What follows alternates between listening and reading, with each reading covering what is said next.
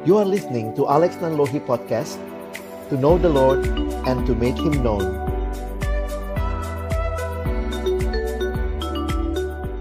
Teman-teman yang dikasihi dalam Tuhan Yesus Kristus Senang sekali malam hari ini kembali bertemu di YouTube Alex Nanlohi. Dan kita kembali akan bersama-sama sharing, boleh berbagi cerita, mendengarkan juga kebenaran firman Tuhan, dan kiranya apa yang sama-sama akan kita bahas malam hari ini tentang the gospel and singleness akan menolong kita juga untuk menghadapi hari-hari hidup ke depan. Dan kita bersyukur karena di dalam Injil selalu ada pengharapan. Mari kita memulai acara kita malam hari ini di dalam doa.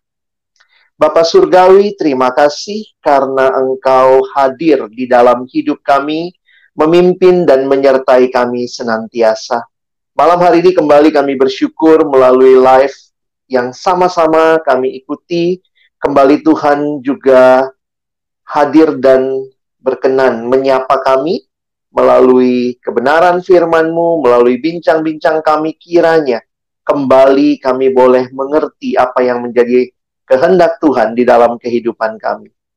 Waktu ke depan, kami persembahkan ke dalam tangan pengasihanmu dalam nama Yesus kami berdoa. Amin.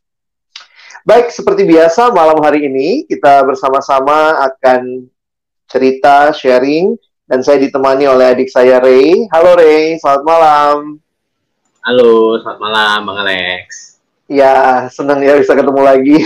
Iya. Kalau bicara tema malam hari ini kira-kira gimana tuh Ray ya? Karena kayaknya apa ya kalau aku pernah dengar kalimat yang mengatakan begini ya, we always need to prepare to be a single person. Maksudnya karena most of our time ya, maksudnya dalam hidup kita bisa single tuh karena belum menikah ya single. Atau sesudah menikah pun misalnya ya kalau Tuhan mengizinkan pasangan kita pergi duluan begitu ya and then we need to prepare to be single. Kita harus hmm. siap lah jadi single. Nah tapi di tengah-tengah pergumulan teman-teman mahasiswa apa kira-kira yang jadi pergumulan Ray? Ya aku pikir bukan cuma mahasiswa kali ya bang semua juga iya. dari mahasiswa alumni. sampai sudah lulus pun alumni juga pastilah gitu ya pernah hmm berpikir atau mungkin uh, bertanya apalagi ya abang tahu lah ya kalau di kultur kita gitu kan kalau udah lulus udah kerja pertanyaan berikutnya tuh ya mana pasangan kayak gitu ya mana hmm. Bawa pulang temen. Bawa pulang temen emang. Emang mau nyulik kan. Nah terus juga mungkin ini kali ya bang. Maksudnya ya aku nggak tahu sih ini relate atau enggak. Cuma di masa uh, PSBB begini gitu ya ketika hmm. maksudnya kan kalau mungkin selama ini ketemu orang di kantor maksudnya masih berelasi sama orang lah gitu ya. Jadi yeah, masih yeah. berasa punya ya ada orang-orang di sekitar kita kayak gitu ya. Ada orang-orang yang uh, masih bisa ngobrol. Nah mm. tapi karena kita sekarang uh, apa lagi PSBB terus banyak work from home sendiri jadi mungkin perasaan atau pemikiran uh, kok kayaknya begini banget gitu ya. Uh, apa void itu ya that void atau kayaknya rasa ini apa? gitu. Uh, itu mak mungkin makin berasa gitu ya. Sadar nggak sadar mungkin kita bisa bilang itu bukan karena singleness atau enggak tapi ya memang kondisinya masih iya. single yeah. gitu ya masih yeah. belum ada siapa-siapa atau bahkan uh, ya mungkin nggak ada yang orang bisa benar-benar jadi apa teman cerita atau sahabat yang hmm. dibayangkan orang-orang nah aku pikir itu juga sedikit banyak mempengaruhi ya keadaan kita juga gitu ya di masa-masa ya. pandemik PSBB begini kayak gitu, Pak. Iya dan tentu ya uh, kembali kita ingin melihat bagaimana um, perspektif ini bisa kita melihat dari sudut pandang yang tepat ya, khususnya hmm. melihat melalui kebenaran firman Tuhan. Dan tidak kebetulan malam hari ini Tuhan hadirkan buat kita ada uh, narasumber yang luar biasa karena dia juga seorang yang sangat uh, punya passion untuk membagikan Injil dan karena itu kita undang malam hari ini sama-sama dengan kita Pastor Yosia Yusuf. Halo, selamat malam Yosi. Pastor Yosi. Halo. Hai. Halo Bang, halo Ray. senang bisa gabung malam hari ini. Um, sekarang ada di mana dan sudah jam berapa di sana? Mungkin itu perlu tanya sama Pastor Yos ya. Is your bedtime already? yes. Jam tidur ini, nih. Uh, iya. Sekarang saya di Sydney. Ini sekarang hmm. jam 11.35 malam. ini ini khusus belum mandi supaya buat acara ini jadi rambutnya masih kelihatan bagus kan.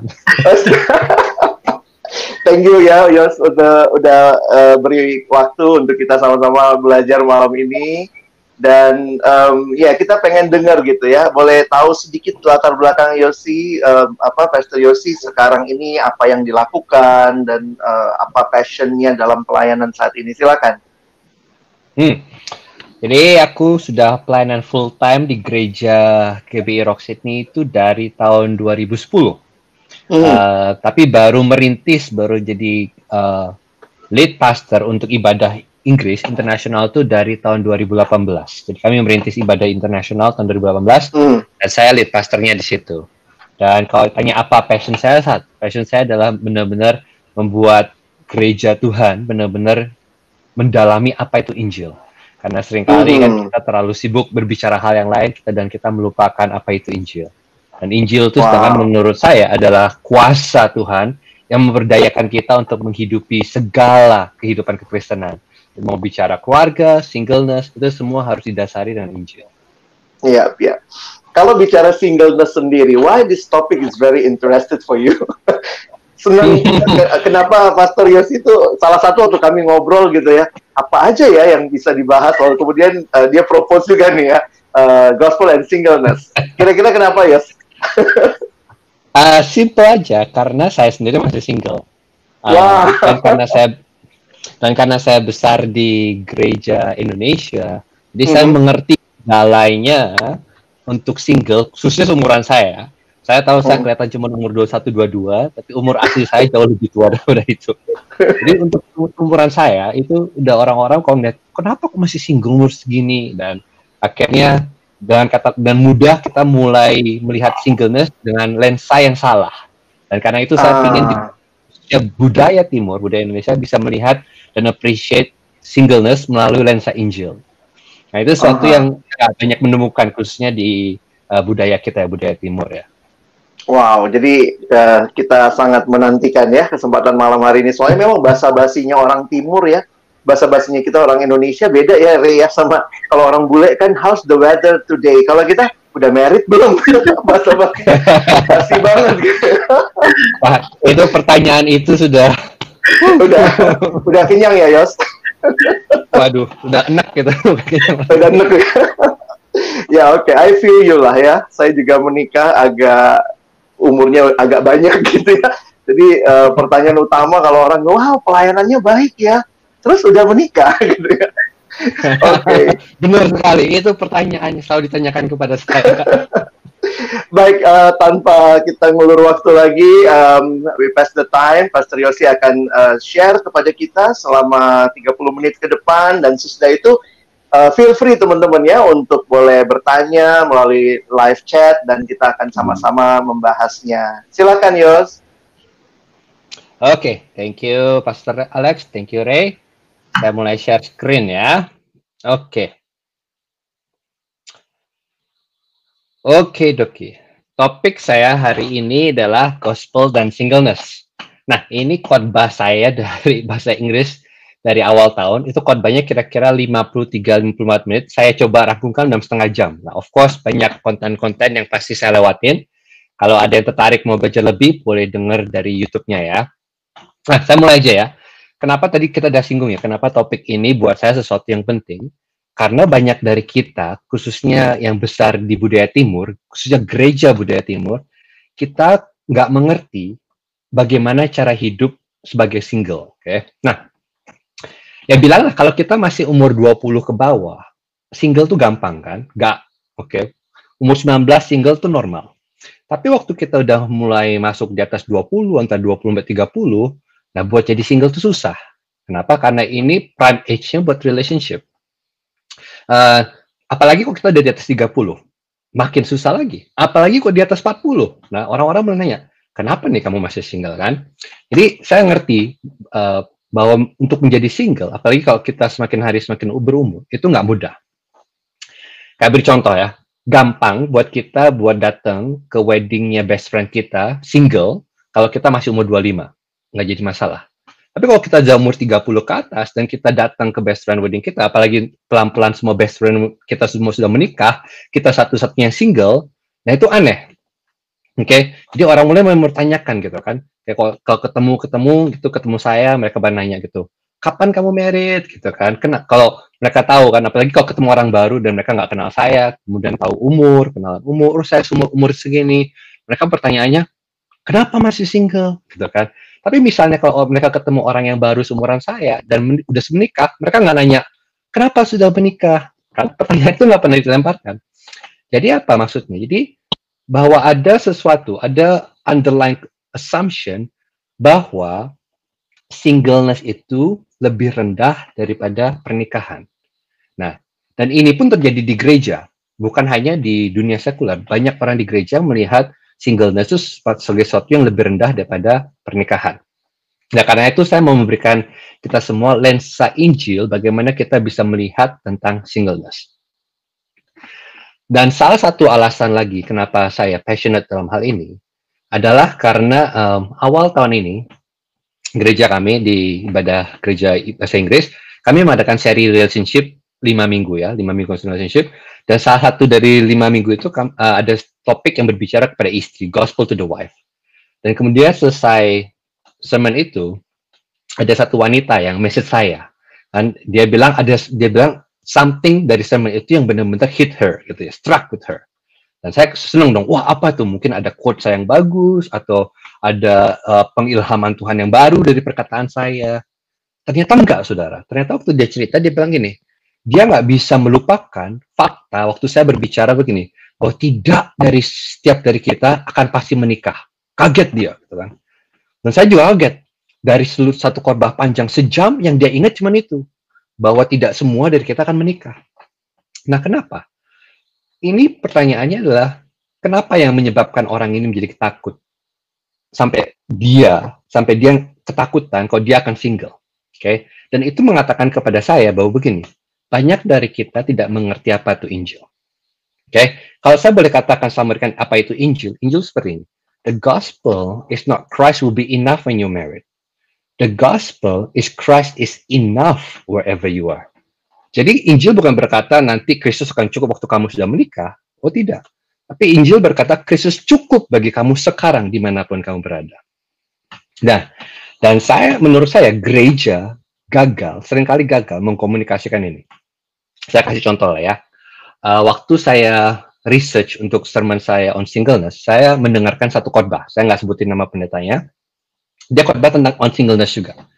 Jadi waktu dia mulai khotbah, wah bagus ya. Dia dia bilang kayak gini.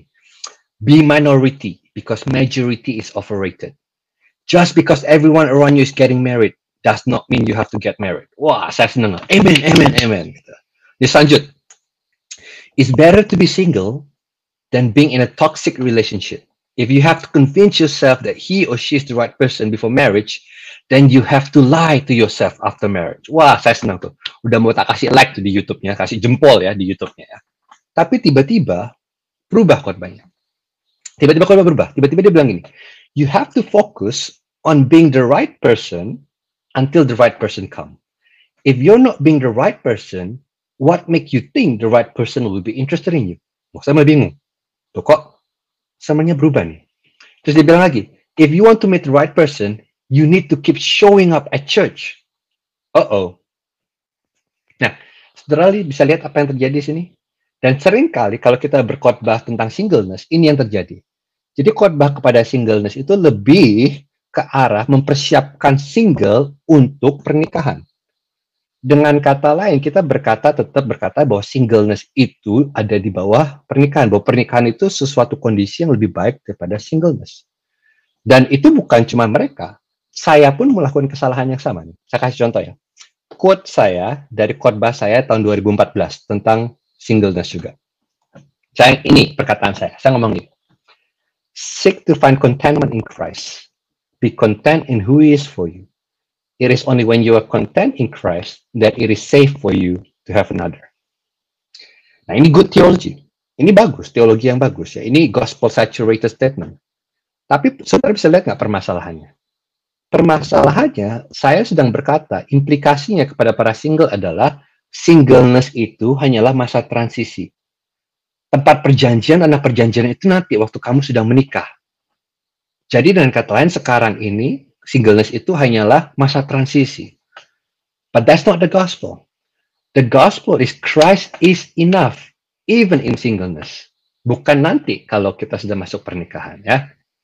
Nah, kenapa ini penting sekali? Khususnya buat kita yang besar di budaya timur ya. Salah satu berhala utama kita di budaya timur itu adalah keluarga. Jadi budaya kita itu menaruh nilai yang tinggi untuk memiliki keluarga. Saya beri contoh ya. Kalau saya tanya ke misalnya ada 100 orang ya, dan saya berbicara kepada 100 orang di budaya timur, dan saya tanya kepada mereka, berapa banyak dari saudara yang mengira bahwa saudara akan single seumur hidup? Saya berani jamin, hampir tidak ada satu pun yang mengangkat tangan. Kenapa? Karena buat budaya kita, itu untuk menjadi single seumur hidup itu adalah seperti tabu. Karena budaya kita berkata kalau kamu nggak menikah, itu ada sesuatu yang aneh, ada sesuatu yang salah sama kamu. Dan saya melihat uh, hal ini terjadi khususnya waktu saya datang ke pernikahan ya. Jadi kalau saya datang ke pernikahan gitu ya, ada akan ada tante-tante gitu kan.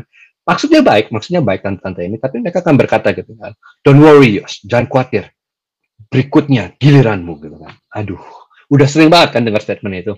Saya berharap suatu hari saya bisa datang ke pemakaman gitu ya dan berkata sama tante itu, jangan khawatir tante, giliranmu berikutnya. Tapi tentu tidak ya, saya nggak sejahat itu. Tetapi berarti dengan kata lain di culture kita itu ada ada underlying assumption bahwa kalau kita tidak menikah ada sesuatu yang salah dengan kita.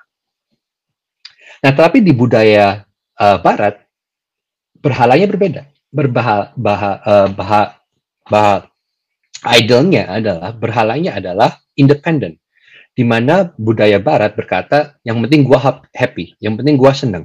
Kalau pernikahan gak membuat gua senang, gua keluar. Kalau single dan membuat gue senang, I stay single. Jadi mereka mem memperbahalakan kesenangan pribadi. Dan karena itu, alasan mereka menjadi single itu adalah sangat selfish, sangat egois. Dan dua-dua salah. Jadi kita akan lihat apa yang Injil katakan untuk dua-dua ini ya, dua-dua budaya ya. Dan kita lihat sama-sama. Ini menarik sekali. Oke, okay. yang pertama kita harus perhatikan adalah bahwa dua-dua ini adalah karunia Tuhan. Pertama, pernikahan itu adalah karunia Tuhan tentu ya, saudara kalau bisa di gereja tahu ya, uh, kejadian satu, kejadian dua itu berbicara tentang pernikahan di mana Tuhan memberkati Adam dan Hawa, uh, beranak cuculah, penuhilah bumi dan berkuasalah atas bumi, dan itu baik. Karena melalui itu Tuhan akan melakukan rencananya, melalui uh, Adam dan Hawa beranak cucu, Tuhan akan mengembangkan rencananya untuk memenuhi bumi dan um, menjadikan bumi seperti rencananya. Dan di perjanjian baru kita juga ketahui bahwa pernikahan itu adalah gambaran dari Kristus dan gerejanya. Jadi kita diberikan gambaran yang indah tentang pernikahan di perjanjian lama dan perjanjian baru. Tetapi ini yang kita harus sadari. Walaupun gambaran pernikahan itu begitu indah dan agung, saudara harus mengerti bahwa itu hanyalah gambaran. Bahwa pernikahan itu hanyalah bayangan dari apa yang sebetulnya Tuhan inginkan. Apa itu? gambaran dari gerejanya, pernikahan Yesus Kristus dengan gerejanya. Dan pernikahan bumi itu hanyalah bayangan dari pernikahan Yesus dengan gerejanya. Oke. Okay? Jadi begini.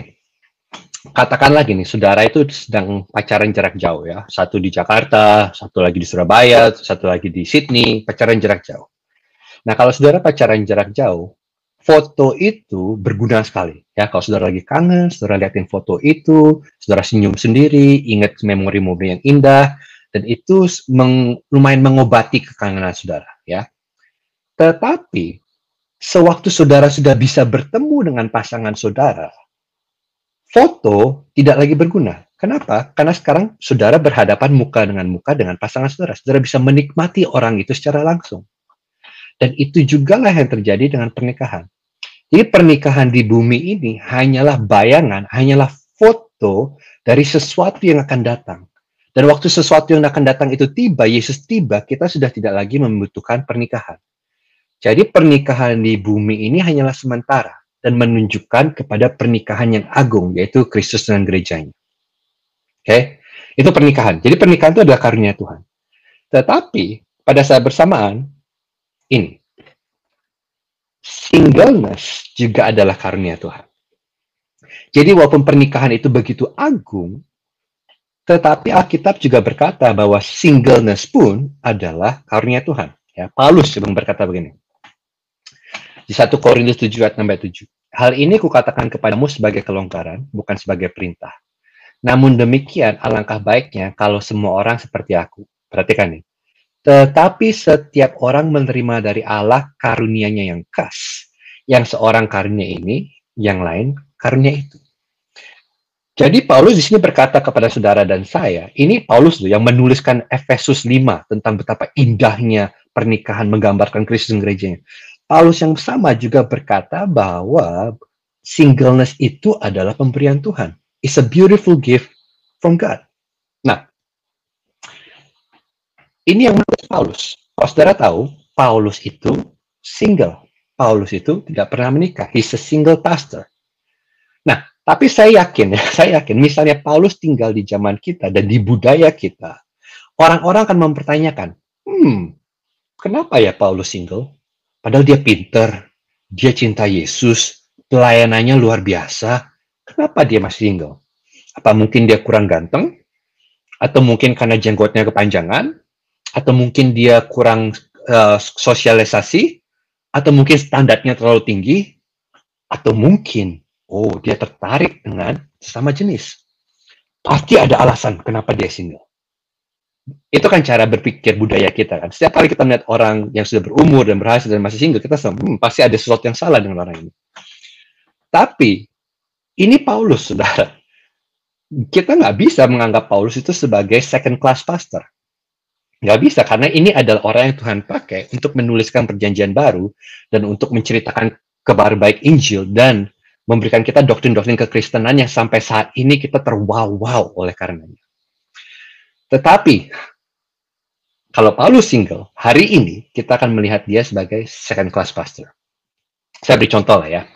Waktu saya beri, uh, melakukan seri relationship awal tahun ini, yang lima seri yang tadi saya cerita, waktu kami promote di sosial media, oke, okay, ada beberapa orang yang bertanya kan, mereka bertanya kan, mereka bilang, wah, gitu kan. Sermon series oke okay, on relationship husband wife uh, family terus marriage terus singleness gitu. Wah wah siapa siapa yang bawain? Dan mereka tahu oh yang bawain Yosi saudara tahu komennya apa? Komennya bukan wah ini pasti bagus banget. Pasti penuh dengan uh, kebenaran Injil. Bukan. Komennya apa?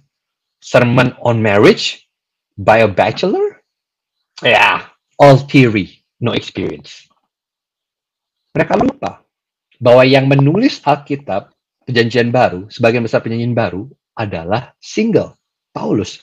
Bahkan Yesus sendiri adalah single. Ya, jadi kita nggak bisa melihat bahwa kalau seseorang single itu berarti ada sesuatu yang salah dengan mereka. That is not true. Paulus ini berkata bahwa singleness itu adalah pemberian dari Tuhan. Nah, let me clarify dulu apa maksudnya pemberian dari Tuhan ya. Karena sering kali kalau kita bicara tentang singleness itu pemberian dari Tuhan, kita tuh sering berbicara singleness pemberian dari Tuhan itu seperti kado ulang tahun yang gak ada dari kita yang mau dapat dapetin. Ini seperti kado yang saudara, aduh kalau bisa aku nggak mau dapat kan. We hope we'll never have that gift. Tapi Paulus di sini menjelaskan kepada kita, hold on second, singleness ini adalah pemberian Tuhan yang sangat amat baik. Sesuatu yang kita harus syukuri, bukan sesuatu yang kita terima dengan kepaksa. Oke, okay? tapi kalau gitu pertanyaannya lagi nih, dari mana dan kita tahu bahwa kita punya karunia single? Simple. Let me ask another question. Bagi saudara yang sudah menikah, dari mana saudara tahu bahwa saudara punya karunia pemberian menikah? Simple, karena saudara menikah. Sudah menikah, setuju? Kalau begitu, dari mana saudara tahu saudara punya karunia single? Jawabannya simple. Kalau saudara hari ini single, berarti saudara memiliki karunia single untuk saat ini. Oke. Okay? Jadi gift of singleness ini bukanlah sesuatu pemberian yang saudara harus punya special power untuk menghidupinya. Jadi saudara harus digigit dulu dengan laba-laba, spider spider single. Jadi saudara bisa jadi spider, jadi bisa single man. Bukan gitu saudara ya. Tapi ini adalah pemberian Tuhan yang kita hidupi. Jadi selama saudara masih single, saudara punya karunia single. Kalau nanti suatu hari saudara menikah, berarti saudara karunia single saudara sudah diambil dan Tuhan sudah memberikan saudara karunia menikah. Tapi karunia menikah pun suatu hari bisa diambil lagi dengan Tuhan dan saudara bisa diberikan karunia single lagi. Jadi selama saudara single, saudara memiliki karunia single. Dan ini kabar baik buat kita semua yang masih single. You're not single because there's something wrong with you. You're single because God has given you the gift of singleness for you to rejoice in. Okay? Jadi jangan jangan sia-siakan gift of singleness. Okay?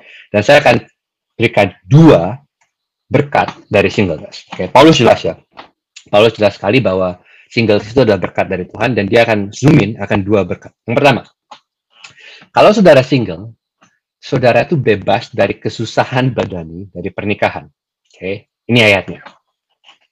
Nah, saya bacakan yang saya highlight warna orange saja ya, karena waktu ya. Tapi Paulus berkata ini, tapi orang yang demikian, yaitu orang yang menikah, orang-orang yang demikian akan ditimpa kesusahan badani, dan aku mau menghindarkan kamu dari kesusahan itu.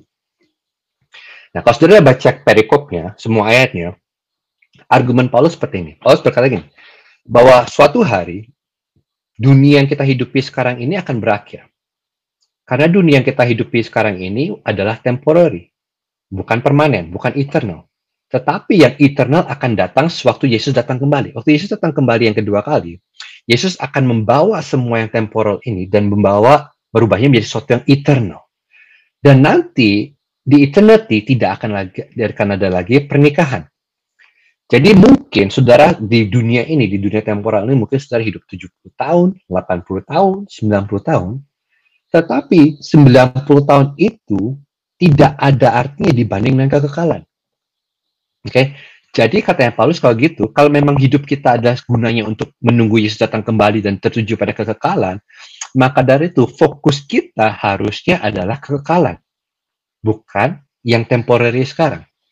Jadi kalau kita hidup dengan melalui melihat dalam lensa kekekalan, maka singleness itu mempunyai advantage, mempunyai keunggulannya. Oke. Okay? Dan keunggulan pertama, Paulus berkata begini. Oke. Okay? Ada kesusahan badani dari pernikahan yang singleness tidak akan mengalaminya. Nah, kalau kita udah ngomongin pernikahan ya, sering kali kita tuh me memberikan gambaran yang begitu agung, begitu indah kan, di mana Tuhan memberkati uh, Adam dan Hawa untuk beranak cucu, untuk mendominasi dunia. Tapi saudara lupa bahwa itu hanya kejadian satu dan kejadian dua. Tapi di kejadian tiga apa yang terjadi? Dosa masuk. Dan sewaktu dosa masuk, semua hubungan retak, semua hubungan dinodai oleh dosa. Karena itu hari ini relationship antara pria dan wanita maupun pria antara teman sangat susah. Kita selalu benturan. One of the most painful thing in life is the pain of relationship. Oke, okay? itu hidup kenyataan kehidupan yang kita hidupi sekarang. Dan sekarang, kalau saudara tahu saudara orang berdosa dan pasangan saudara orang berdosa, dan kemudian sekarang dua orang berdosa menikah, saudara tahu apa yang terjadi? Bukannya hal akan tambah baik, bukan tetapi dosa justru akan terlihat semakin intens. Oke, okay? saya beritahu, saya beri satu contoh simpel aja. Saudara yang sudah menikah, saudara mengerti ini. Bahkan saudara bisa ribut dengan pasangan saudara cuma gara-gara masalah odol. Iya kan? Jadi ada satu pasangan yang kalau um, mencet odol dari bawah, rapi satu-satu, dan pasangan lain mencet sembarangan, cepret gitu kan. Dan kemudian apa? Dengan kedaulatan Tuhan, kedua pasangan ini, orang kedua orang berbeda ini menikah dan kemudian mereka ribut gara-gara masalah odol selama sepanjang hidup mereka. Itu yang terjadi dalam pernikahan kan? Dan ini yang terjadi. That's trouble. Dan kemudian apa yang terjadi bukan cuma dua orang berdosa yang struggle, tapi kemudian dua orang berdosa ini melahirkan bayi, bayi ini juga berdosa dan bayi ini juga punya masalah dan kemudian akan membuat masalah dalam kehidupan. Saya nggak berkata kalau begitu pernikahan itu salah atau pernikahan itu susah, pernikahan itu uh, terkutuk. Saya nggak berkata itu. Tapi pernikahan membawa masalah yang singleness tidak akan lewati. Dan karena itu Paulus berkata tadi yang pertama apa? be kalau kita single, kita bebas dari kesusahan badani pernikahan. Oke, okay? tapi yang kedua ada lagi nih. Paulus mau argue kepada kita bahwa kalau kita single, kita bisa melayani Tuhan tanpa gangguan. Oke, okay? ini lagi ayatnya panjang, saudara bisa baca sendiri uh, nanti. Tapi yang saya mau highlight adalah di bagian bawah. Tetapi sebaliknya supaya kamu melakukan apa yang benar dan baik dan melayani Tuhan tanpa gangguan. Jadi saudara tahu ya, kalau misalnya saudara sudah menikah, suami, walaupun saudara mau melayani Tuhan, tapi saudara juga harus mengasihi istri saudara, memikirkan masa depan anak saudara, bekerja untuk menghasilkan penghasilan yang cukup untuk memenuhi keluarga saudara. Jadi saudara punya banyak hal-hal pikiran lain. Istri juga, walaupun istri ingin melayani Tuhan, tapi istri juga harus melayani suami, harus membesarkan anak, uh, membersihkan rumah dan macam-macam. Jadi yang terjadi adalah attention kita itu terganggu, terpisah untuk banyak hal. Tetapi Paulus berkata, kalau kamu single, kamu bisa melayani Tuhan tanpa gangguan. Dan inilah cara kita menghidupi kehidupan single kita. Nah, ini kesalahan kita sering kali yang kita single. Sewaktu single, kita sering kali kita terlalu fokus dengan pribadi kita. Apa yang kita mau, my, my, what I want, what I desire, what I need, me, me, me, me. Dan jadinya kita hidup egois, selfish. Sedangkan Paulus sini berkata, itu salah. Karena cara kita menghidupi kesingle kita yang benar adalah kita melayani Tuhan tanpa gangguan. Your single life need to be marked by your undivided devotion to Christ and His work. Ini kuncinya. Jadi waktu kita single, saya nggak berkata kita harus full time atau kita harus ada di gereja 24 7, enggak. Tapi pertanyaannya adalah apakah Injil sudah mempengaruhi cara kita hidup? Apakah Injil mempengaruhi cara kita belajar? Apakah Injil mempengaruhi cara kita bekerja? Apakah Injil sudah mempengaruhi cara kita relate with one another? Apakah Injil sudah mempengaruhi cara kita menggunakan waktu santai kita? Karena seharusnya Injil mempengaruhi segala bagian kehidupan kita sehingga satu, tujuan dari hidup kita adalah kita melayani Tuhan dengan our singleness. Oke, okay? nah saya berikan lima tip aja ya. Apa lima kesimpulannya dari sini? Dengan cepat aja. Yang pertama, kalau kita mengerti Injil, maka kita mengerti bahwa single, you're not less. Single, kalian gak lebih rendah daripada orang-orang yang sudah menikah. The gospel does not give you that. Karena Injil berkata bahwa Kristuslah identitas kita, Kristuslah nilai kita. kita. Jadi singleness itu bukan kutuk, tapi singleness adalah pemberian Tuhan. Jadi ambil pemberian itu dan pakai pemberian itu untuk memuliakan Tuhan. Yang kedua, single you're not alone. Sering kali saya tahu, uh, kelah struggle-nya orang singleness adalah sering kali kita merasa kesepian. Apalagi kalau kita pergi ke pesta pernikahan kan, semua orang bawa pasangan kita sendiri. Kita merasa kesepian. Saya mengerti. Tapi it does not have to be that way. Karena saudara tahu nggak? Bahkan kalau saudara sudah menikah pun, saudara masih bisa kesepian. Itulah kenapa banyak orang yang sudah menikah, mereka lari. Mereka lari untuk mengisi kekosongan mereka, kesepian mereka, mereka lari ke apa? Mereka lari ke Netflix, mereka lari ke pornografi, mereka lari ke pasangan yang baru, mereka mencari sesuatu yang baru. Kenapa? Karena pernikahan bukanlah jawaban dari loneliness. Karena satu-satunya yang bisa menjawab kekosongan hidup saudara adalah Kristus. Kristuslah teman yang saudara butuhkan. Kristuslah teman yang tidak akan pernah mengecewakan dan meninggalkan saudara. Dia satu-satunya yang bisa menyelesaikan masalah kesepian saudara. Karena kesepian saudara itu hanya bisa dijawab oleh Kristus. Kayak kalau saudara tahu ya, ayat ya, di kejadian 2 ayat 18 yang berkata tidak baik untuk manusia untuk hidup seorang diri. Jawabannya di situ bukanlah untuk kita menikah itu jawaban kecil. Jawaban utamanya adalah kita membutuhkan Kristus. Kita membutuhkan Kristus untuk menjadi pasangan utama kita. Dan bukan hanya itu, hari ini kita memiliki tubuh Kristus, gereja. Dan jawaban Tuhan untuk kekosongan, untuk kesepian dalam hidup kita adalah gereja. Kenapa? Karena gerejalah keluarga kita yang kekal. Gerejalah keluarga kita yang tidak bisa diambil oleh siapa pun. Keluarga saudara sekarang bisa diambil. Mereka akan meninggal suatu hari. Dan hubungan saudara akan berhenti di situ. Tapi keluarga kekal saudara, keluarga Injil, adalah untuk kekekalan. Saudara akan spend time dengan mereka di kekekalan selama-lamanya, memuji Tuhan seumur hidup saudara, melayani Tuhan seumur hidup saudara. Karena itu, gunakanlah gereja. Gereja ada untuk menjawab permasalahan kesepian saudara. Yang ketiga, single stop waiting and start living. Karena saya sering banyak ketemu dengan orang single yang berkata, nantilah kalau aku sudah menikah, baru aku akan hidup dengan benar. Jadi saudara menggunakan singleness sebagai alasan untuk hidup amburadul. Hidup semau saudara. Mari saya beritahu. Kalau saudara hari ini single dan saudara tidak bisa hidup kudus dalam kesinglenan saudara, nanti waktu saudara sudah married, saudara juga tidak akan bisa hidup kudus. Saudara kira permasalahan seks saudara akan selesai dengan saudara menikah? Oh no. It will only intensify the problem. Jadi, kalau saudara hari ini punya masalah yang saudara selesaikan, selesaikan sekarang. Don't wait until you get married. Jangan nunggu ke depan. Karena pernikahan tidak menyelesaikan masalah. Dan juga saya mau mengkaris para single-single di sini. Saudara diberikan waktu, talenta, kesempatan yang orang yang sudah menikah tidak miliki. Jangan sia-siakan kesempatan itu. Apa yang saudara bisa lakukan untuk kerajaan Allah hari ini? Apa yang saudara bisa kontribusikan? Ayo, mari kita lakukan. Mari kita lakukan itu. Gunakan waktu kita. Jangan pakai waktu kita untuk nonton Netflix, nonton Korean drama, main game. Bukan itu, bukan itu salah. Tapi mari kita investasikan waktu kita untuk kerajaannya kekal, untuk hidup untuk kekekalan. That's how we should use our singleness.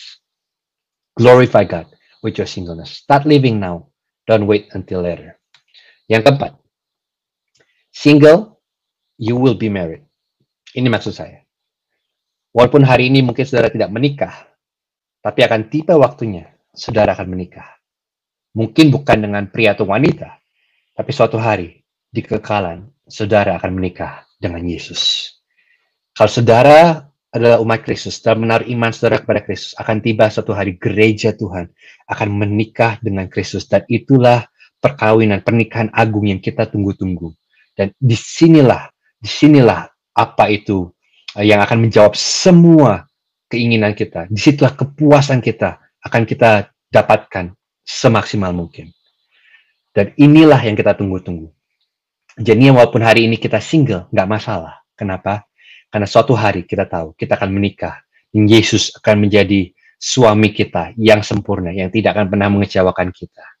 Dan itulah cerita kita yang utama. Jadi mungkin kita single hari ini, tapi suatu hari kita akan menikah bersama Yesus. Dan yang terakhir, bagi saudara yang sudah menikah, love the single. Kasihi orang-orang single di sekitar saudara. Maksud saya begini, jangan melihat singleness sebagai sesuatu yang saudara harus um, sembuhkan. Sering kali kita melihat singleness sebagai penyakit dan saudara mau berusaha menyembuhkan penyakit itu dengan mencomblangi para single. Dan itu nggak salah. Tapi kalau saudara terus ketemu tiap kali nanya, kapan kamu merit, kapan kamu merit, mari aku kenalin ke sini, kenalin ke situ. Dengan kata lain, sudah sudah berkata pada single-single di sekitar saudara, bahwa hidup mereka yang sekarang ini itu second, secondary. Bahwa ada hidupan kehidupan yang lebih baik, yaitu kehidupan menikah. Mari saya encourage para merit, don't do that. Tapi kalau saudara ketemu orang-orang single di sekitar saudara, kasihi mereka. Undang mereka ke rumah saudara. Hidup bersama-sama. Share struggle saudara. Tunjukkan kasih Kristus bantu mereka menghadapi semua struggle mereka. Dan juga ajak mereka untuk melihat kehidupan saudara dan minta input mereka. Jadi kehidupan Injil itulah kehidupan di mana orang yang sudah menikah dan orang yang masih single bisa hidup bersama-sama mengkontribusi satu dengan lain dan bersama-sama mengejar Kristus. Dan itu yang saya ingin lihat dari gereja Tuhan. Di mana orang yang sudah menikah dan orang yang masih single bisa sama-sama bergandengan tangan dan bersama-sama melayani Tuhan. Dan dua-duanya adalah pemberian Tuhan. Satu tidak lebih baik daripada satu yang lain. Dua-duanya punya keunggulan masing-masing, dua-dua punya kekurangan masing-masing. Tapi dua-duanya adalah pemberian Tuhan. So don't waste your singleness. Itu aja kalau saya boleh share. Saya stop di sini. Terima kasih banyak Pastor Yosi. um, ya, sangat mencerahkan untuk kita belajar banyak malam hari ini. Ray gimana? Uh, ya aku secara pribadi sangat ini ya, maksudnya merenungkan kembali, apalagi uh, ya aku kan sebenarnya mempersiapkan mau menikah ya bang ya. Tapi oh, ya, harusnya menikah emang harusnya akan menikah. Maksudnya tapi jadi mikir juga gitu ya maksudnya aku tadi gitu ya sekilas gitu. Kalau Tuhan karena COVID ini kan mungkin harus menunda terus itu tuh nggak lebih buruk gitu daripada menunda uh, daripada lebih cepat karena ya Tuhan masih kasih gift gitu ya Tuhan masih kasih hmm. kesempatan itu gitu untuk aku boleh belajar boleh terus bertumbuh boleh punya mempersiapkan diri jadi maksudnya ketika aku secara pribadi pun maksudnya baik yang single maupun yang mungkin sudah hmm. partner ya pasangan ataupun yang bahkan merit maksudnya ketika kita punya pemahaman yang jelas tentang Injil Tuhan dan berapa artinya uh, di dalam Tuhan itu semuanya genap utuh kupikir itu menolong kita untuk bisa nggak salah tingkah kali ya hmm. hmm. tahu apa yang harus kita kerjakan itu perenunganku tadi buat maksudnya secara pribadi gitu. ya yeah. very related ya dengan situasi yang Ray hadapi harus menunda pernikahan Thank you sekali lagi Pastor Yosi untuk uh, sharingnya dan juga um, kesempatan ya buat teman-teman yang mungkin ingin bertanya, ingin memberikan uh, tanggapan, silakan ya di live chat kita kasih kesempatan untuk teman-teman bisa share. Tapi mungkin sambil kita menunggu, Ray, ada ada hal apa mungkin yang dalam pergumulan dengan yang sering kali Ray temukan dengan teman-teman mahasiswa atau alumni, ada nggak yang mungkin kita bisa tanya ke Pastor Yosi? Uh, mungkin salah satu yang jadi concern ini ya kali ya Pak Sayosi. Maksudnya menghadapi tekanannya gitu loh. Maksudnya kadang-kadang di satu sisi uh, udah ngerti gitu atau udah yakin gitu ya kalau apa oke okay, gitu. Tapi kadang-kadang bagaimana uh, menjelaskan atau gimana ya? Maksudnya kadang-kadang kan irritated juga gitu ya. Uh, dan kita nggak bisa keluar dari kondisi itu karena mau nggak mau kita ada di di kultur di budaya yang yang yang akan terus mempertanyakan hal-hal tersebut misalnya hmm. uh, ada ada maksudnya ada encouragement atau mungkin cara gitu ya supaya kita pun sendiri juga bisa menjadi orang yang uh, memang menunjukkan gitu dan bisa sabar gitu kali ya gimana menurut Yosi? Kalau dari ini ini dari pengalaman saya sendiri ya. Jadi waktu awal-awal khususnya waktu high sebelum umur 30-an gitu ya. Saya sering kesel banget tuh tiap kali pertanyaan kapan menikah itu dipertanyakan gitu kan. Itu udah sampai ya sabar sabar tante sabar akan akan tiba waktunya Tuhan tahu yang terbaik. nah, tapi semakin semakin saya uh, mendalami Injil, semakin saya mulai menyadari bahwa um, saya nggak bisa menghentikan orang-orang untuk berkata negatif atau berkata hal-hal yang tidak enak. Saya nggak bisa menghentikan itu. Tapi yang saya bisa lakukan adalah untuk terus mengingatkan diri saya akan Injil. Jadi saya harus mengingatkan diri saya bahwa saya sudah diterima oleh Kristus. Kristuslah kebenaran saya. Kristuslah um, yang menjadi nilai kehidupan saya dan apa yang Kristus katakanlah yang penting dalam kehidupan saya. Dan ini nggak nggak datang uh -huh. secara otomatis ya. Ini ada sesuatu yang saya harus uh, latih, disiplinkan setiap hari di mana saya apakah saya akan mendengarkan uh, suara Injil atau saya akan mendengarkan suara budaya saya. Dan semakin saya terus mendengarkan suara Injil, semakin saya terus mem membesarkan istilahnya, memagnify perkataan Tuhan dalam kehidupan saya, semakin perkataan orang lain itu uh, berkurang bobotnya. Sampai hari ini, hmm. saya boleh jujur, kalau hari ini saya sekarang ke pernikahan ditanya pertanyaan itu sudah istilahnya kebal, kebal. nah, tapi bukan berarti ini bukan berarti bukan berarti kalau begitu saya sudah set saya tidak akan pernah menikah seumur hidup. Bukan berarti begitu. Tapi pernah saya dan saya sudah sampai di mana saya mengerti bahwa singleness ini adalah pemberian Tuhan untuk saat ini. Kalau nanti suatu hmm. saat Tuhan menukarkan pemberian uh, pemberian singleness dengan pemberian pernikahan, praise God. Tapi misalnya Tuhan tidak menukarkan dan terus mengizinkan saya memiliki pemberian singleness, praise God karena nilai saya sudah bukan lagi uh, tergantung apakah saya menikah atau tidak. Tapi nilai saya saya kembali lihat kepada Injil. Nah, again, ini years, years of practice, continue to tell, preach the gospel to myself, remind myself of my identity Christ, dan itu yang saya lakukan. Dan tiap kali saya emosi, saya selalu ingat.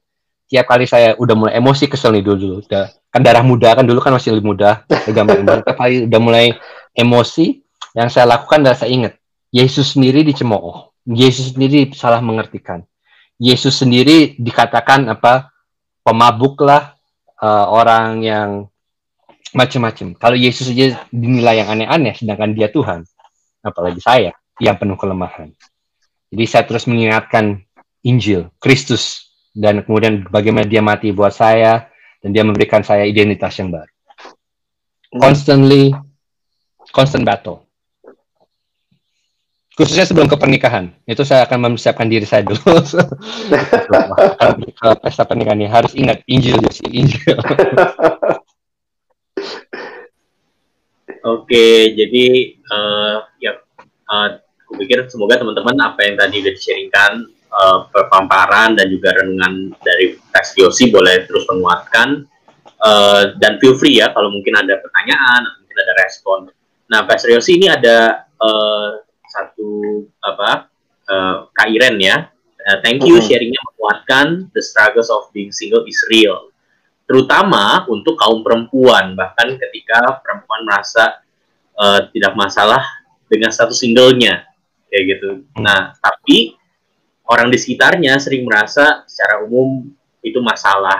Nah, uh, ada ada komen uh, untuk struggling single woman, apalagi mereka mungkin juga tahu gitu ya ini emang masih waktunya single dan bagaimana uh, bersikap kayak gitu ya untuk seorang wanita di mungkin budaya kita gitu ya. Pak sih punya pengalaman atau punya cerita silakan. Hmm. Ya, pertama walaupun saya saya nggak kurang mengerti struggle wanita ya tentu karena saya pria. Tapi kalau struggle singleness, I think um, pria pun mengalami uh, bukan hanya hmm. wanita kan. Kayak tadi saya ada cerita sedikit, saya pun mengalami, apalagi saya pastor. Jadi nggak tahu kenapa asumsinya orang kalau pendeta itu harus menikah. Jadi kesannya walaupun saya pendeta, misal saya misal mau pelayanan saya seberhasil apa pun, kalau saya masih single, itu dinilai pastor yang kurang masih belum teori doang, belum mengalami. Kayak saya, saya ceritakan waktu kami promosi uh, relationship series kami banyak yang komen kan wah ini teori doang nih, nggak ada experience gitu. Kenapa? Karena yang yang membawakan khotbah adalah pendeta yang masih single. Nah, tapi encouragement saya adalah satu, walaupun budaya kan kita nggak bisa merubah apa yang budaya katakan, tapi yang kita bisa lihat adalah jangan menjadikan nilai budaya menjadi patokan kita. Mm-hmm. Tapi patokan kita adalah kembali kepada firman Tuhan. Apakah firman Tuhan berkata singleness itu ada sesuatu yang buruk? Kalau firman Tuhan tidak berkata itu, maka kita harus bisa percaya firman Tuhan lebih dari perkata, perkataan budaya. Tentu ini susah.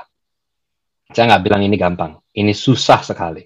Dan saya sendiri sudah mengalami uh, sering kali, saya bahkan pernah ada, uh, nggak boleh sebut nama gereja ya. Saya pernah jadi ada pernah diundang uh, gereja di Indonesia.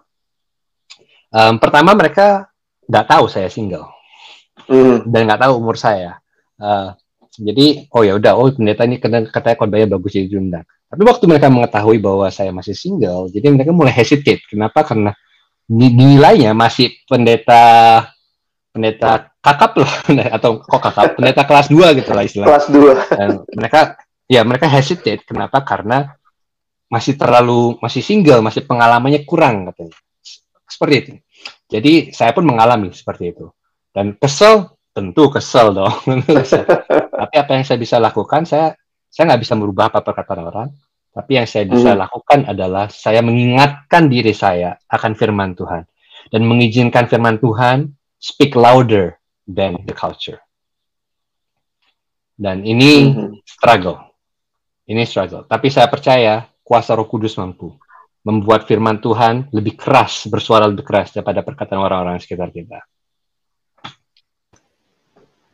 Oke, uh, semoga uh, apa menjawab untuk Kak Iren dan ya bisa berbagi rasa ya dengan pengalaman Pak Riosi dan juga apa yang Kak Iren alami.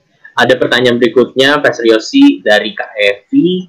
Uh, gimana cara tahu karunia kita single or married? Oh, oh ya, tadi uh, hmm. Pak Riosi sudah bilang sih ya kalau dikasih. Ya. Cuma maksudnya yeah. untuk daily livingnya tuh ada nggak gitu ya uh, cara untuk peka atau tahu gitu ya silakan Pak Sios. Hmm. Nah ini ini saya ya. Ada ada beberapa interpretasi yang melihat dengan cara berbeda dengan ini. Ada beberapa yang melihat bahwa karunia singleness itu adalah special special gift untuk beberapa orang doang yang khusus Tuhan hmm. tetapkan untuk single. Nah, itu bukan view yang saya pegang. Kalau saya lebih melihat bahwa singleness yang Paulus maksudkan itu adalah selama kita masih diizinkan Tuhan untuk single, berarti kita memiliki karunia single. Jadi saya nggak melihat singleness itu sebagai karunia yang saudara harus punya kekuatan khusus, urapan khusus dari Tuhan untuk jadi single. I don't I don't see that. Mungkin saya salah, tapi itu interpretasi saya tentang satu Korintus 7. Mm-hmm. Dan kalau interpretasi saya benar, berarti selama kita masih single, berarti kita masih diizinkan Tuhan memiliki karunia singleness. Jadinya apa yang harus kita lakukan ya sudah, kita mengucap syukur dengan karunia singleness kita dan kita maximize.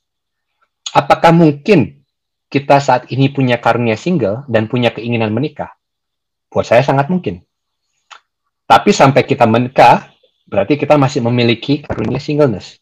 Dan jangan menginginkan karunia yang bukan menjadi, yang bukan belum diberikan kepada kita. Tapi misal Tuhan sudah waktu suatu hari akan memberikan karunia pernikahan, dan ambil karunia itu, nikmati dan kemudian muliakan Tuhan lewat karunia pernikahan. Jadi hmm. jadi bukan bukan berarti kalau gitu sekarang bagaimana cara membedakannya buat saya simple. Selama kita masih single, kita punya karunia membujang. Kalau kita sudah menikah, jangan pengen jadi membujang. Nah itu yang yang mesti Nanti kalau kita sudah menikah, jangan kita berkata, oh aku pingin punya gift of singleness. Karena enggak, karena Tuhan sudah gak berikan gift of singleness. Tuhan sudah berikan karunia menikah. Nikmatilah pernikahan dengan semua masalah yang tadi saya sebutkan.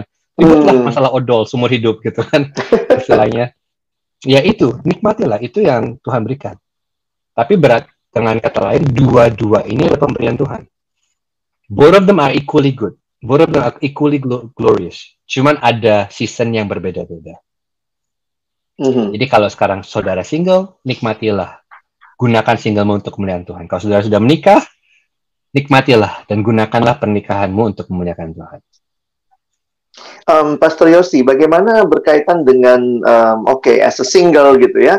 Um, bagaimana kita juga mungkin akan ada orang berpikir gitu, uh, saya harus mencari kan, maksudnya I have to hmm. seek, hmm. saya mesti coba cari gitu, sehingga bisa jadi uh, mungkin selain bagaimana meng, menye, apa to uh, bagaimana balance antara saya sadar ini karunia, tapi juga saya terbuka untuk mencari. How do you say about it? Mm -hmm. Ya, it, itu kehidupan saya sekarang. Jadi kayak tadi saya bilang, karena kan menurut saya, saya apakah saya punya keinginan menikah? Punya. Tapi untuk saat ini saya masih diizinkan Tuhan memiliki karunia yeah. singleness. Dan apa yang saya lakukan adalah begini. Jadi saya tidak menutup kemungkinan saya akan menikah. Jadi saya membuka mata, saya melihat, saya berdoa. Tetapi yang saya tidak mau adalah gini. Karena sering kali yang terjadi adalah kita terlalu fokus kepada apa yang tidak kita miliki sekarang sampai yeah. kita mengidolakan hal itu, memberbahalakan hal itu dan akhirnya kita membuat hal ini menjadi yang utama dalam kehidupan kita. Jadi misalnya gini, mm -hmm. karena saya ingin menikah, saya single, dan yang terjadi adalah sudahlah siapa saja oke. Okay, ngerti? Jadi saya sekarang sudah nggak lagi melihat firman Tuhan. Saya sudah nggak melihat lagi batasan-batasan yang Tuhan beri. Bagaimana kita harus sama-sama mengasihi Tuhan sama-sama dalam tubuh Kristus sama-sama mau bertumbuh dalam Kristus. Saya sudah nggak memakai itu tapi yang saya utamakan adalah saya mau give of marriage-nya.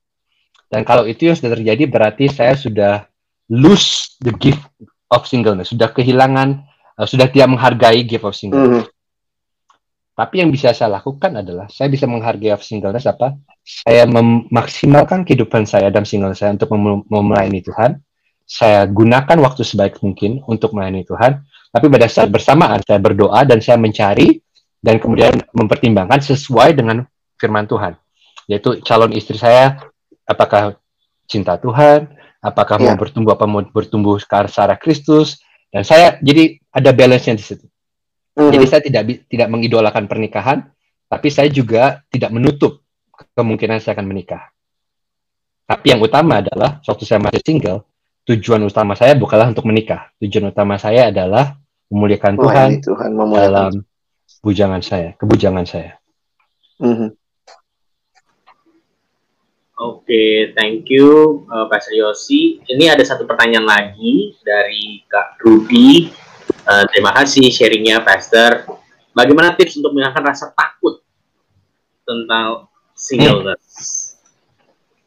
Oke. Okay. Kenapa kita takut um, single?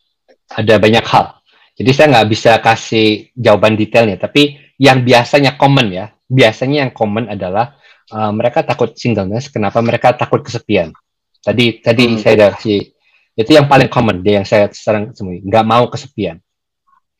Tapi kita lupa bahwa tadi saya sudah share dikit bahwa orang menikah pun sangat bisa kesepian. Dan itu sangat menyedihkan di mana saudara kesepian dalam pernikahan saudara.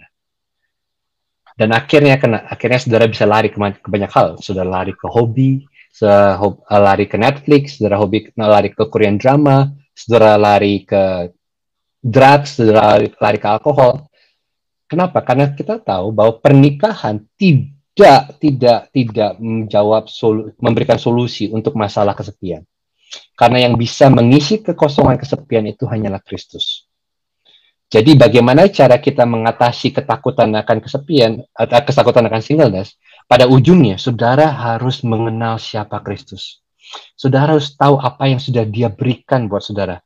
Bagaimana dia mati buat saudara. Bagaimana darahnya tercurah untuk membayar saudara. Dan kalau dia rela mati buat saudara, dia rela memberikan hidupnya buat saudara, masa sih, masa sih akan meninggalkan saudara? Dan kalau saudara sudah tahu saudara punya teman yang konstan, yang tidak akan pernah meninggalkan saudara, yang akan berada bersama saudara, dan tidak pernah mengecewakan saudara, Kenapa saudara masih takut?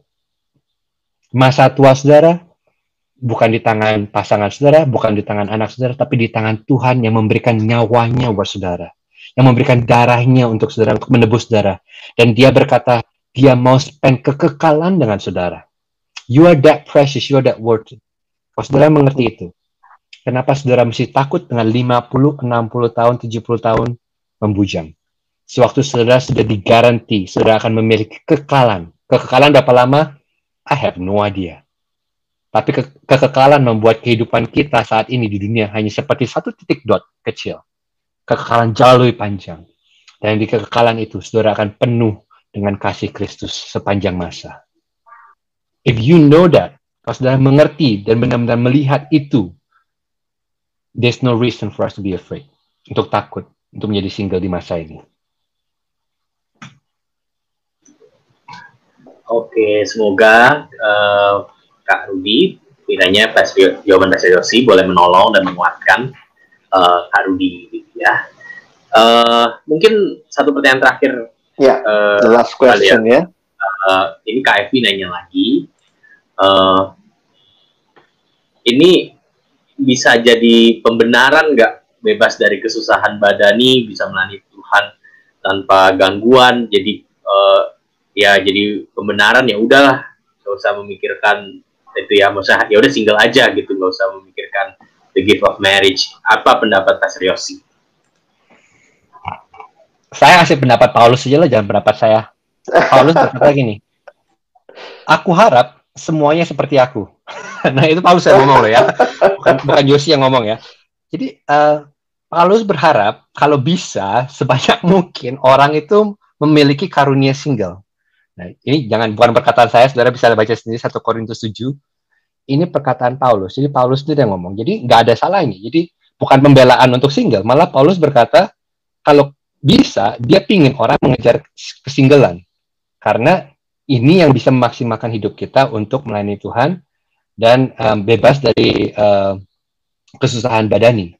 Itu yang Paulus inginkan. Tapi Paulus juga berkata, tapi kalau kamu punya masalah, contoh masalah seks yang um, uh, di luar batas, di luar kendali saudara, dan saudara harus menikah dan macam-macam, menikahlah, nggak ada salahnya dengan menikah. Tapi kalau kamu bisa, aku ingin kamu seperti aku, kata Paulus. Jadi nggak ada salahnya. Jadi jadi bukan pembelaan, bukan pembenaran menurut Paulus. Menurut Paulus malah itu sesuatu yang harus kita kejar kalau kita bisa. Iya, kalau saya ngomong memang, bobotnya bobotnya lemah. Kalau Paulus yang ngomong beda. Karena mungkin tanpa sadar kita masih ada dengan di benak kita bahwa married is better than single ya. Jadi seolah-olah uh, we need to pursue, kita harus kejar menikah menikah begitu. Tapi kalau memang kita seperti Yosi bilang tadi, pada saat yang sama kita juga terbuka untuk berdoa, mencari, saya pikir sih uh, itu jauh lebih rilis ya.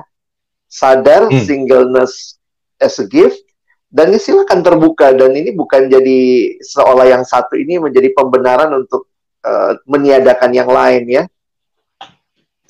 Ya. Oke. Okay. Yang lagi satu saya mungkin tutup dengan ini tadi ya. Singleness bisa menjadi kutuk.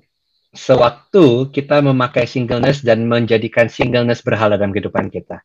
Dan itu ah. permasalahan utama uh, budaya barat, yaitu kita menjadi egois. Kita melihat singleness itu sebagai aku yang penting aku senang, yang penting aku happy, ini hidupku, aku melakukan apa aja yang aku mau.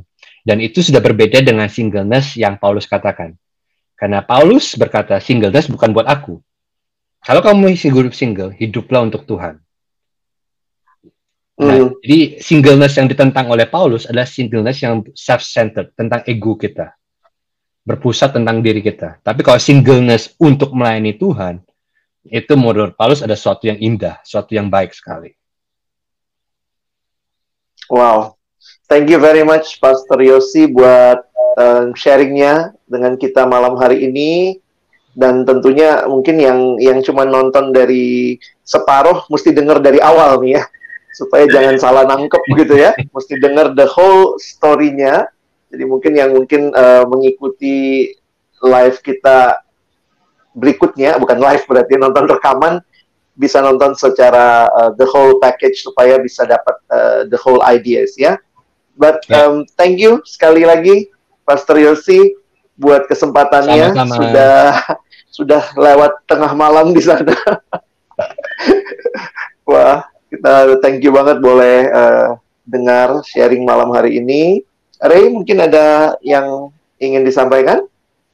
Ya, uh, kita juga ucapin thank you buat teman-teman yang boleh join baik secara live hmm. maupun nanti akan uh, apa ya nonton siaran ulang dan uh, kita berdoa maksudnya aku sendiri juga sangat berdoa kita bisa menjadi komunitas atau gereja yang ya saling mengencourage ya secara khusus tadi yeah. ya uh, bisa hidup berdampingan baik yang single maupun yang sudah married atau uh, yang sudah punya partner kita bisa menjadi komunitas yang terus saling bertemu dan uh, menguatkan satu sama lain uh, kiranya kesempatan ini boleh menjadi pembelajaran buat kita semua. Dan untuk mungkin untuk terakhir aku minta kesediaan Pastor Yosi kali ya. Boleh doain kita semua.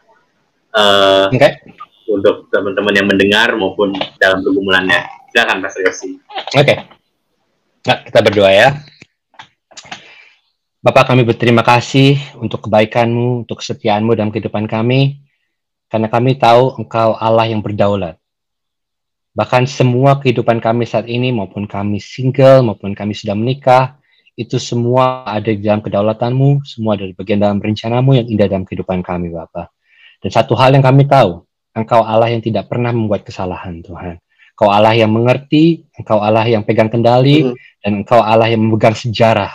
Karena itu kami bisa yakin, Tuhan, apa pun yang kami hidupi saat ini, Tuhan, terutama kami sudah mengerti bahwa Engkau ada bersama kami dan engkau ada di situasi itu dan engkau tidak pernah sedikit pun kehilangan kendali dan situasi kehidupan kami Tuhan. Dan biarlah itu ya Tuhan yang memperdayakan kami Tuhan. Mungkin hari ini kami single dan kami mungkin mengalami banyak struggle. Uh, dan kalau kami single dan mungkin kami begitu menginginkan pernikahan Tuhan. Biarlah Tuhan kalau memang itu pernikahan itu ada sesuatu yang memang kau berikan kepada kami Tuhan. Biarlah Engkau sendiri yang menjawab pergumulan itu dan Kau berikan Tuhan. Tapi satu hal yang aku berdoa Tuhan, biarlah kami boleh melihat walaupun kami menginginkan pernikahan, tapi kami tidak menjadikan pernikahan menjadi suatu berhala dalam kehidupan kami Tuhan. Tapi kami bisa melihat bahwa yang kami inginkan, yang kami butuhkan lebih dari segalanya adalah Engkau Yesus. Dan biarlah kami bisa memaksimalkan masa single kami Tuhan untuk melayani Engkau, untuk mencari Engkau dan mengutamakan Engkau Yesus. Terima kasih. Dan untuk kami Tuhan yang sudah menikah, biarlah kami juga semakin hari semakin mengasihi pasangan kami Tuhan, dan semakin melihat kepada Engkau, dan semakin bisa menghidupi rencanamu untuk membawa orang-orang sekitar kami melihat keindahanmu melalui pernikahan kami Tuhan. Biarlah pernikahan kami boleh benar-benar menggambarkan pernikah, uh, Kristus dengan gerejanya Tuhan. Itu yang kami inginkan Tuhan. Dan juga Tuhan biarlah kami yang sudah menikah, kami juga boleh membuka tangan kami, membuka rumah kami untuk mereka yang masih single Tuhan. Dan mereka kami bisa hidup bersama-sama, dan kami bisa involve kehidupan mereka dalam kehidupan kami, dan kami bisa bertumbuh bersama-sama sebagai umat Kristus, sebagai gerejamu Tuhan. Dan kami percaya Tuhan, kami percaya struggle kami baik single maupun menikah, kami punya struggle kami masing-masing. Tapi kasih karunia-Mu cukup bagi kami Tuhan. Ya, Tuhan. Kuasa Injil dan sanggup memberikan kami kekuatan untuk menghadapi semua struggle, semua masalah yang kami lewati. Dan biarlah kami terus melihat kepada Engkau, kepada salibmu, kepada pengorbananmu, dan kepada roh kudusmu yang diam tinggal dalam kami Tuhan. Untuk memperdayakan kami dalam kehidupan kami sehari-hari.